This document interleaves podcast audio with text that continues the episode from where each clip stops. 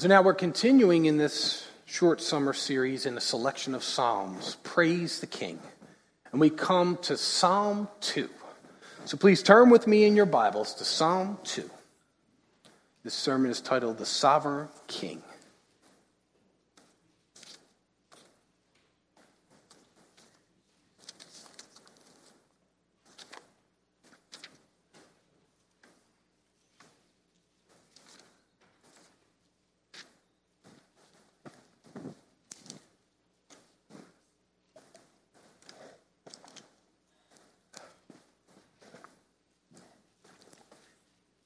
Hear now the eternal, living Word of God.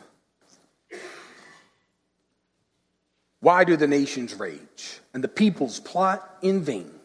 The kings of the earth set themselves, and the rulers take counsel together against the Lord and his anointed, saying, Let us burst their bonds apart and cast away their cords from us. He who sits in the heavens laughs, the Lord holds them in derision.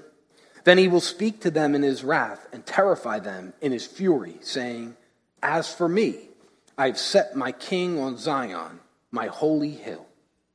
I will tell of the decree the Lord said to me, You are my son, today I have begotten you.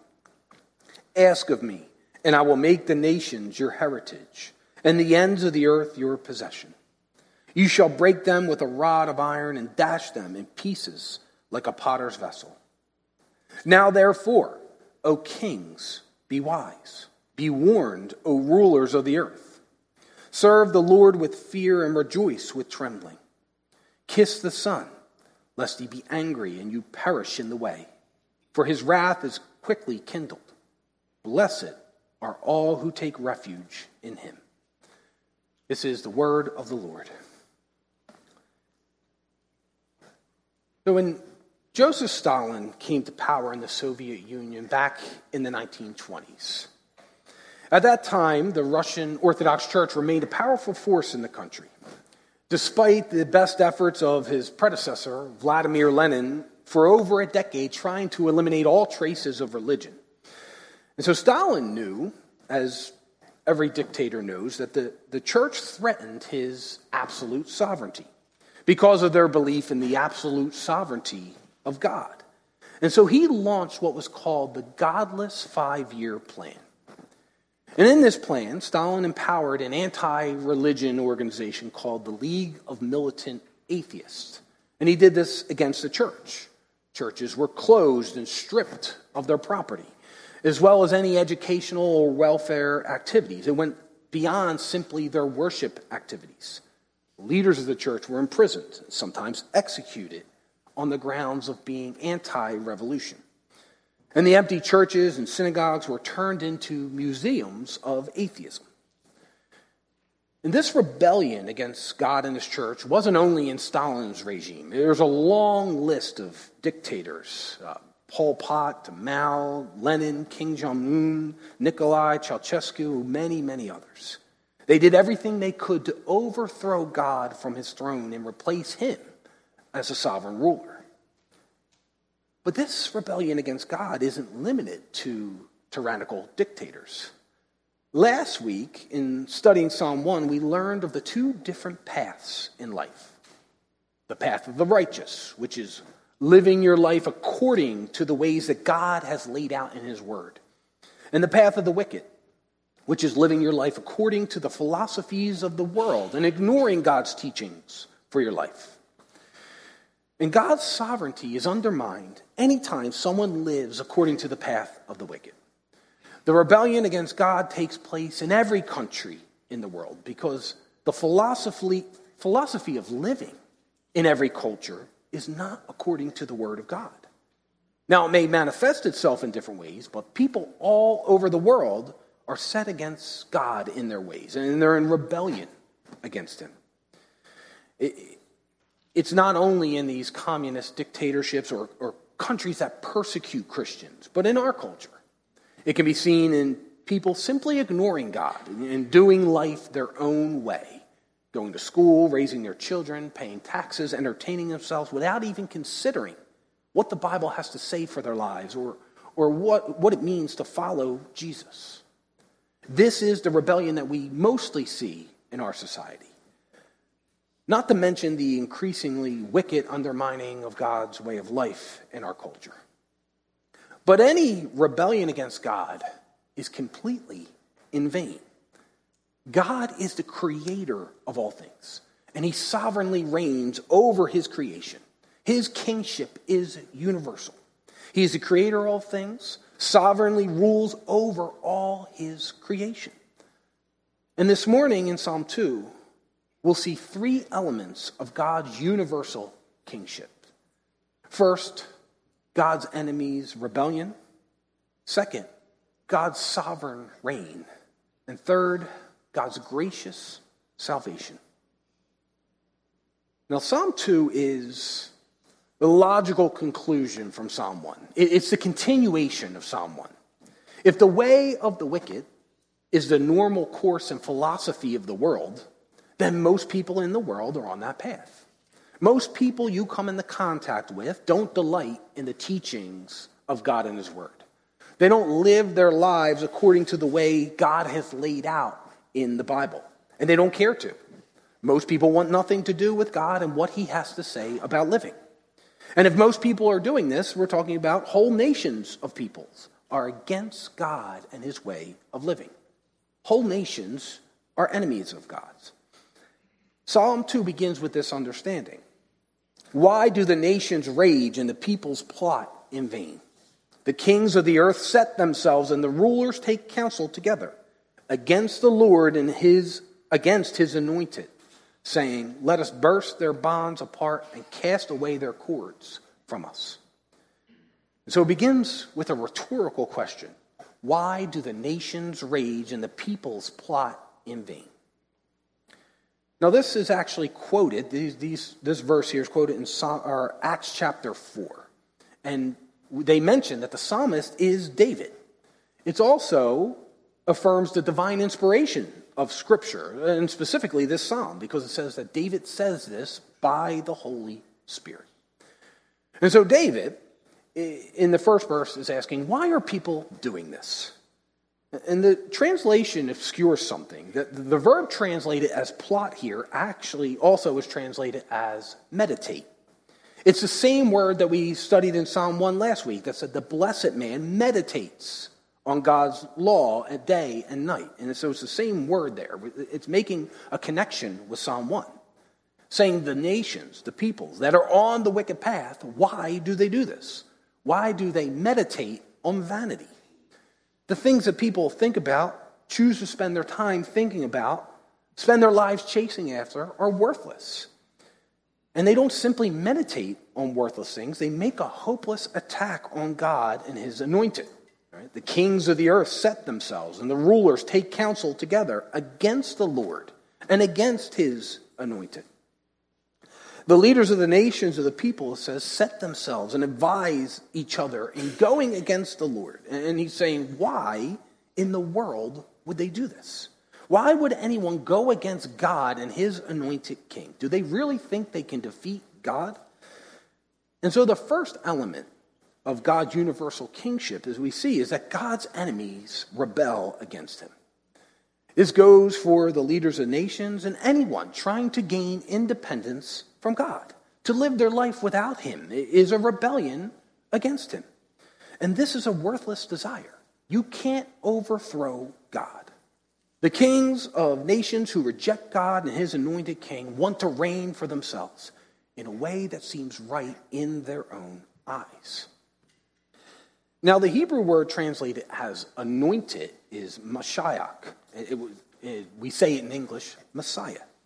And in the initial contact, it would have meant David himself, but this psalm is clearly what we call messianic, which means it points us forward to God's coming anointed one, God's coming Messiah. Whereas we usually say in the church, it points us forward to the Christ, which is just a Greek word for Messiah. So when we say Jesus Christ, we're saying Jesus, the Messiah, Jesus, God's anointed one. And the apostles clearly saw the connection between Psalm 2 and Jesus. This psalm is quoted or alluded to in the New Testament at least nine times. And so Psalm 2 specifically points us forward to Jesus, who will be attacked by the nations. The rulers and the kings of the people who oppose God, they also attack and oppose Jesus, God's Christ, God's anointed one. And when these first two uh, verses are quoted in Acts chapter 4, it comes right after Peter and John were arrested and then released by the chief priests and the elders at the temple. And they returned home to their friends and they were praying. And in their prayer, they quoted Psalm 2. Why do the nations rage and the peoples plot in vain? The kings of the earth set themselves, and the rulers were gathered together against the Lord and against his anointed. And they see the anointed here is Jesus. Because not long before this, not long before they said this prayer, Jesus was crucified. Jesus, the holy servant, God's anointed, was killed by the people and their leaders, by Herod and Pontius Pilate, by the Gentiles and the people of Israel. And people still to this day set themselves against God and his Messiah, his Christ, Jesus. People of every nation, every culture reject God. They reject Jesus. But they don't only reject him, they're against him. The culture always seems to decay in a direction that is hostile towards Christ and towards Christians. But it shouldn't be so in his church. Our path is to be the way of the righteous, to love and obediently follow Christ, to be a light in the world. Now, verse 3 tells us the attitude of those who are attacking the Lord and his anointed. They're saying, Let us burst their bonds apart and cast away their cords from us. The bonds and the cords that the rebels want to burst and cast away are God's Torah, God's teaching and instruction that we learned, away, learned about last week. God's way of life. They want to do away with it. Now, I don't know of anyone that doesn't see this happening in our culture really the whole of Western society. The culture of the world is set against God and is trying to do undo every single teaching and instruction for living that God has given us. And unfortunately, it can creep into the church. The culture of the world does influence and infiltrate the church. And this happens when the church allows teachers of the word to play loosely with the authority of the Bible.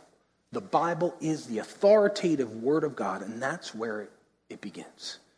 And so once ch- churches start allowing the culture of the world to m- dictate morality or any teaching on how to live life, then the church has set itself on a path of the wicked. And unfortunately, the downward spiral of sin that comes with that.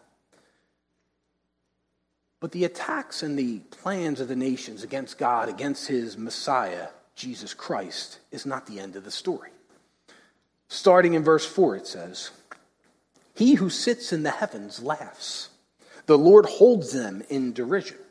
Then he will speak to them in his wrath and terrify them in his fury, saying, As for me, I have set my king on Zion, my holy hill. The strategies and plans to overthrow God, those who are on the wicked path, is laughable to the Lord.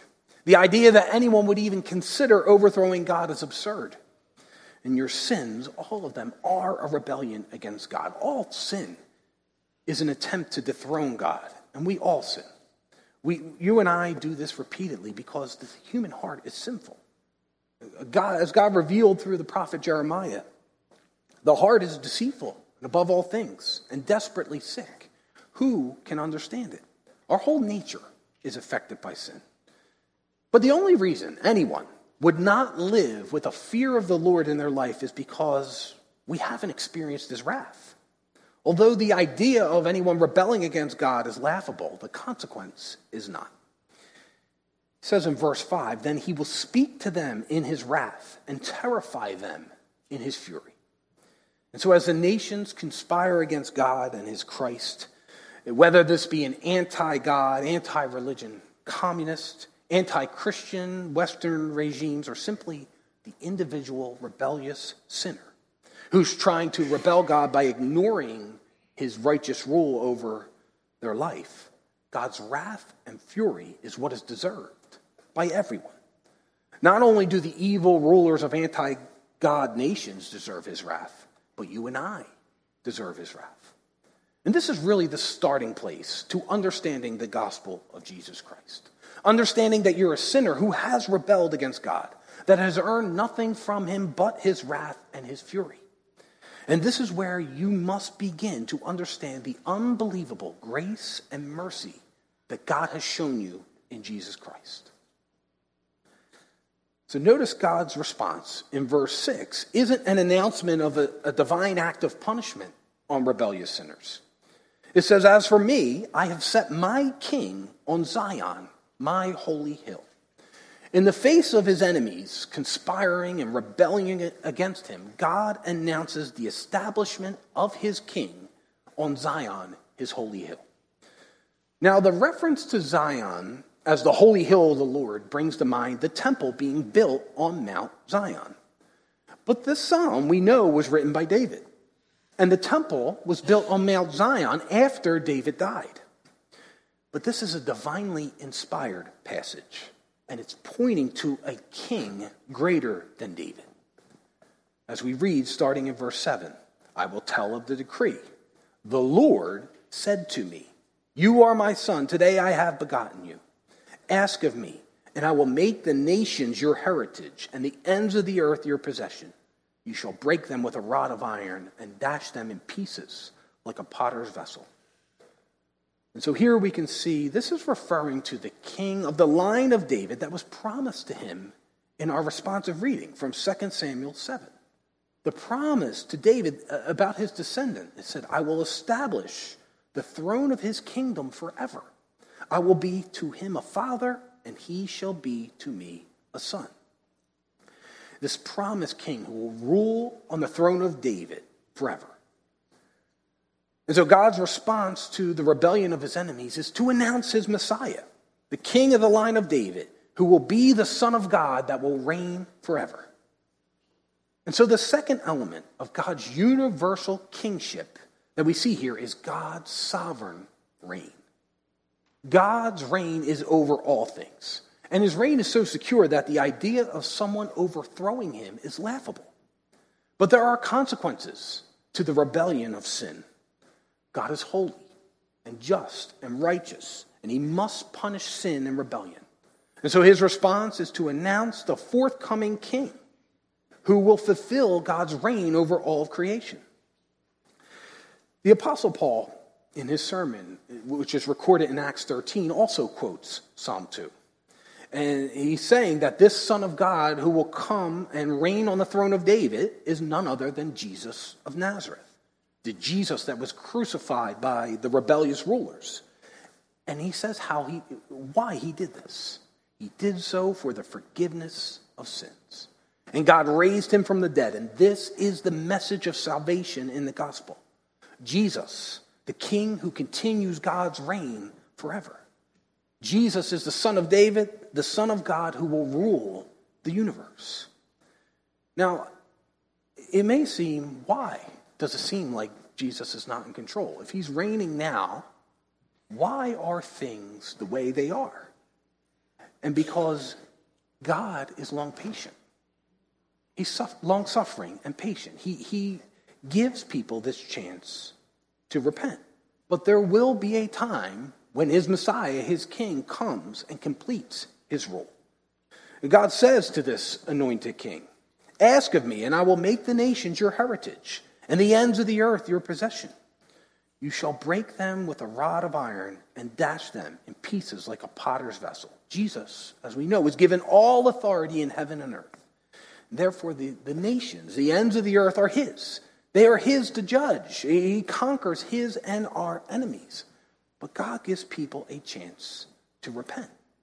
Even though the sovereign reign of God is given to his son, Jesus Christ, and he has the ability to judge them, he's giving this chance to respond.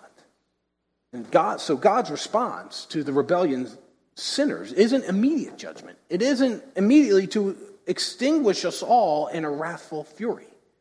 God's plan isn't to only condemn and punish sinners and wipe out all of creation. His plan is to redeem creation. And th- he's doing this through the redemption of sinners. And this is all to be do- done by his anointed king, Jesus the Christ. And verse 9 uh, is again quoted or alluded to a few times in the book of Revelation. And it's telling us that Christ will break his enemies with a rod of iron upon his return. Because upon his return, anyone that remains an enemy of God and his Christ will be defeated. But God's response isn't immediate defeat. In Psalm 2, God responds by establishing his reign through his chosen king, Jesus the Christ. And so, what does it mean now, at this moment, prior to the return of Christ, for those who've rebelled against God? How should they respond to God establishing his Christ, his anointed one? We see this starting in verse 10. Now, therefore, O kings, be wise. Be warned, O rulers of the earth. Serve the Lord with fear and rejoice with trembling. Kiss the Son, lest he be angry and you perish in the way, for his wrath is quickly kindled. Blessed are all who take refuge in him. The conclusion of this psalm, and really the conclusion of the whole introduction of the Psalter, combining Psalms 1 and 2, is a call for God's rebellious enemies to change their ways. It's a call to the leaders of the godless nations or godless leaders of any nation. It's a call to anyone that is on the path of the wicked.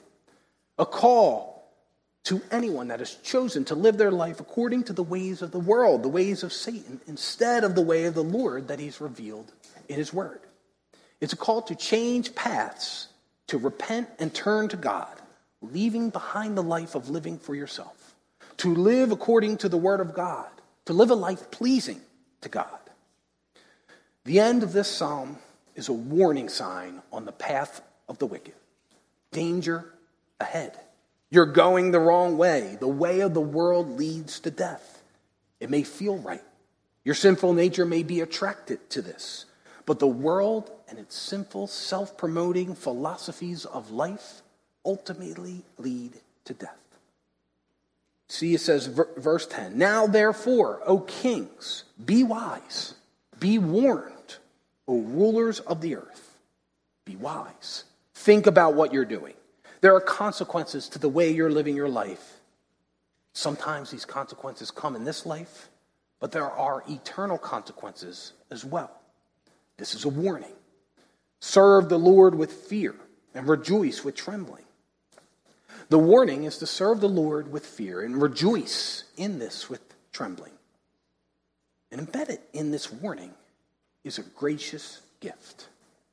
This is the third element of God's universal kingship that we see here God's gracious salvation.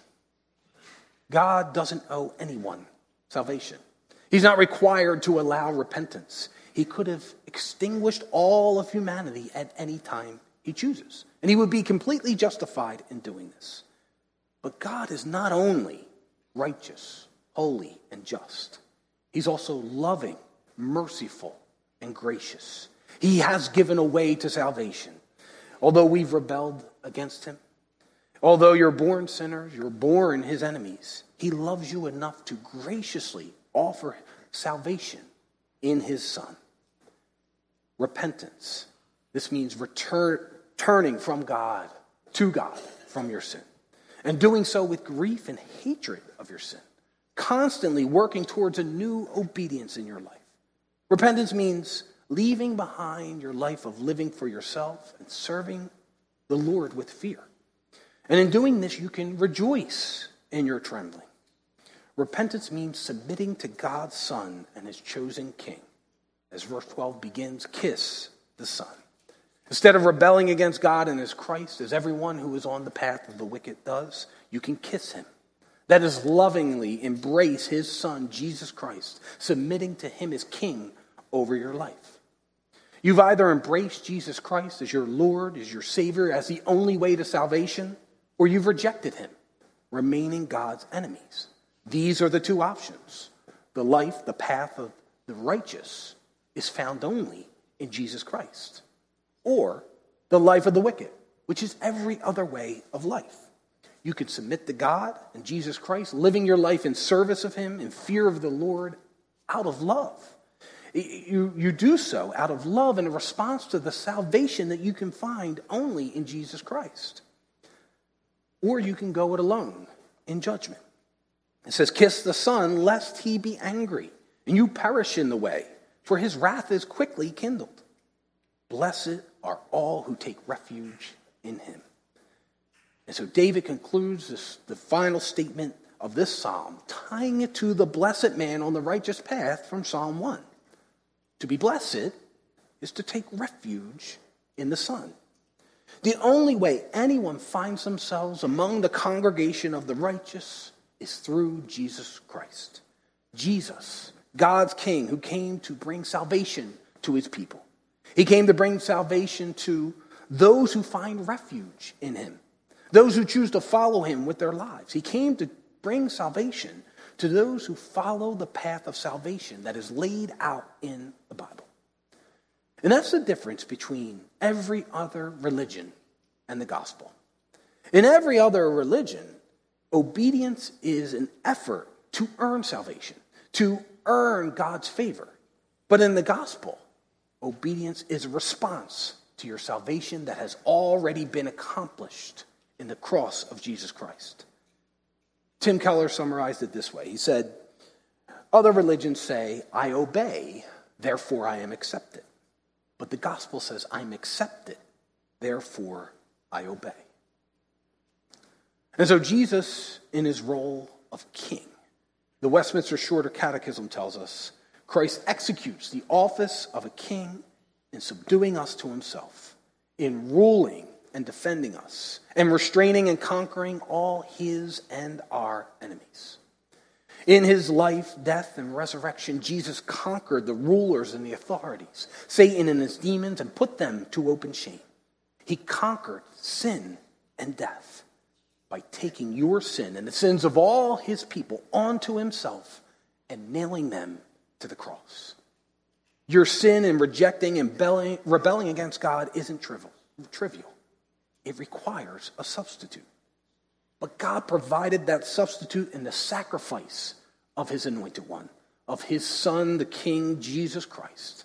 And Jesus is the King who didn't need to kill anyone with a great army and triumph. Jesus triumphed in his own death and resurrection. And he did everything necessary to deliver you from the power of death. And so, through faith in him, you have forgiveness for all of your sins. For any time you've chosen to rebel against God, and in him you have eternal life. So, in studying these Psalms this summer, really in studying in any, any part of God's Word, you may feel the need to repent because the Word of God is sharper than any two edged sword, it's piercing. And you and I do need to repent and continue to repent daily. We need to continue to conform to the way of life that God has revealed in His Word, continue to conform to the way of life of Jesus, God's Son, our King, the King of all things.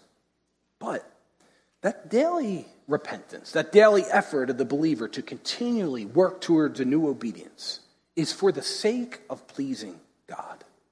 It's a response to the loving sacrifice of his son, to the gift of salvation you've been given. Your daily repentance and turning to the word of God, striving to live out the way of life according to God's instruction, doesn't earn you salvation. It's a response of the salvation that Jesus has earned on your behalf. It's a response of someone who has been saved by grace through faith. Because the work of Jesus Christ dying for you on the cross in your place is sufficient for your salvation. He is the king of the universe that willingly submit himself to evil, corrupt men to be humiliated, to be mocked, to be beaten, and ultimately killed as a sacrifice in your place, taking on the punishment you deserve in the brutal death on the cross. And he did so to, so that you could be seen with his righteousness before God, that you would not be condemned in the final judgment, but would be openly acknowledged and acquitted. And as a response, out of love for all that God has done for you in Christ, you continually turn to him in obedience. Because Jesus is not only the king of your life, the king of your heart, he's the king of the whole church, the king of the world, the king of the whole cosmos, everything seen and unseen. And when he returns, he will complete what he started. He will bring to its full culmination the kingdom of God over which he reigns.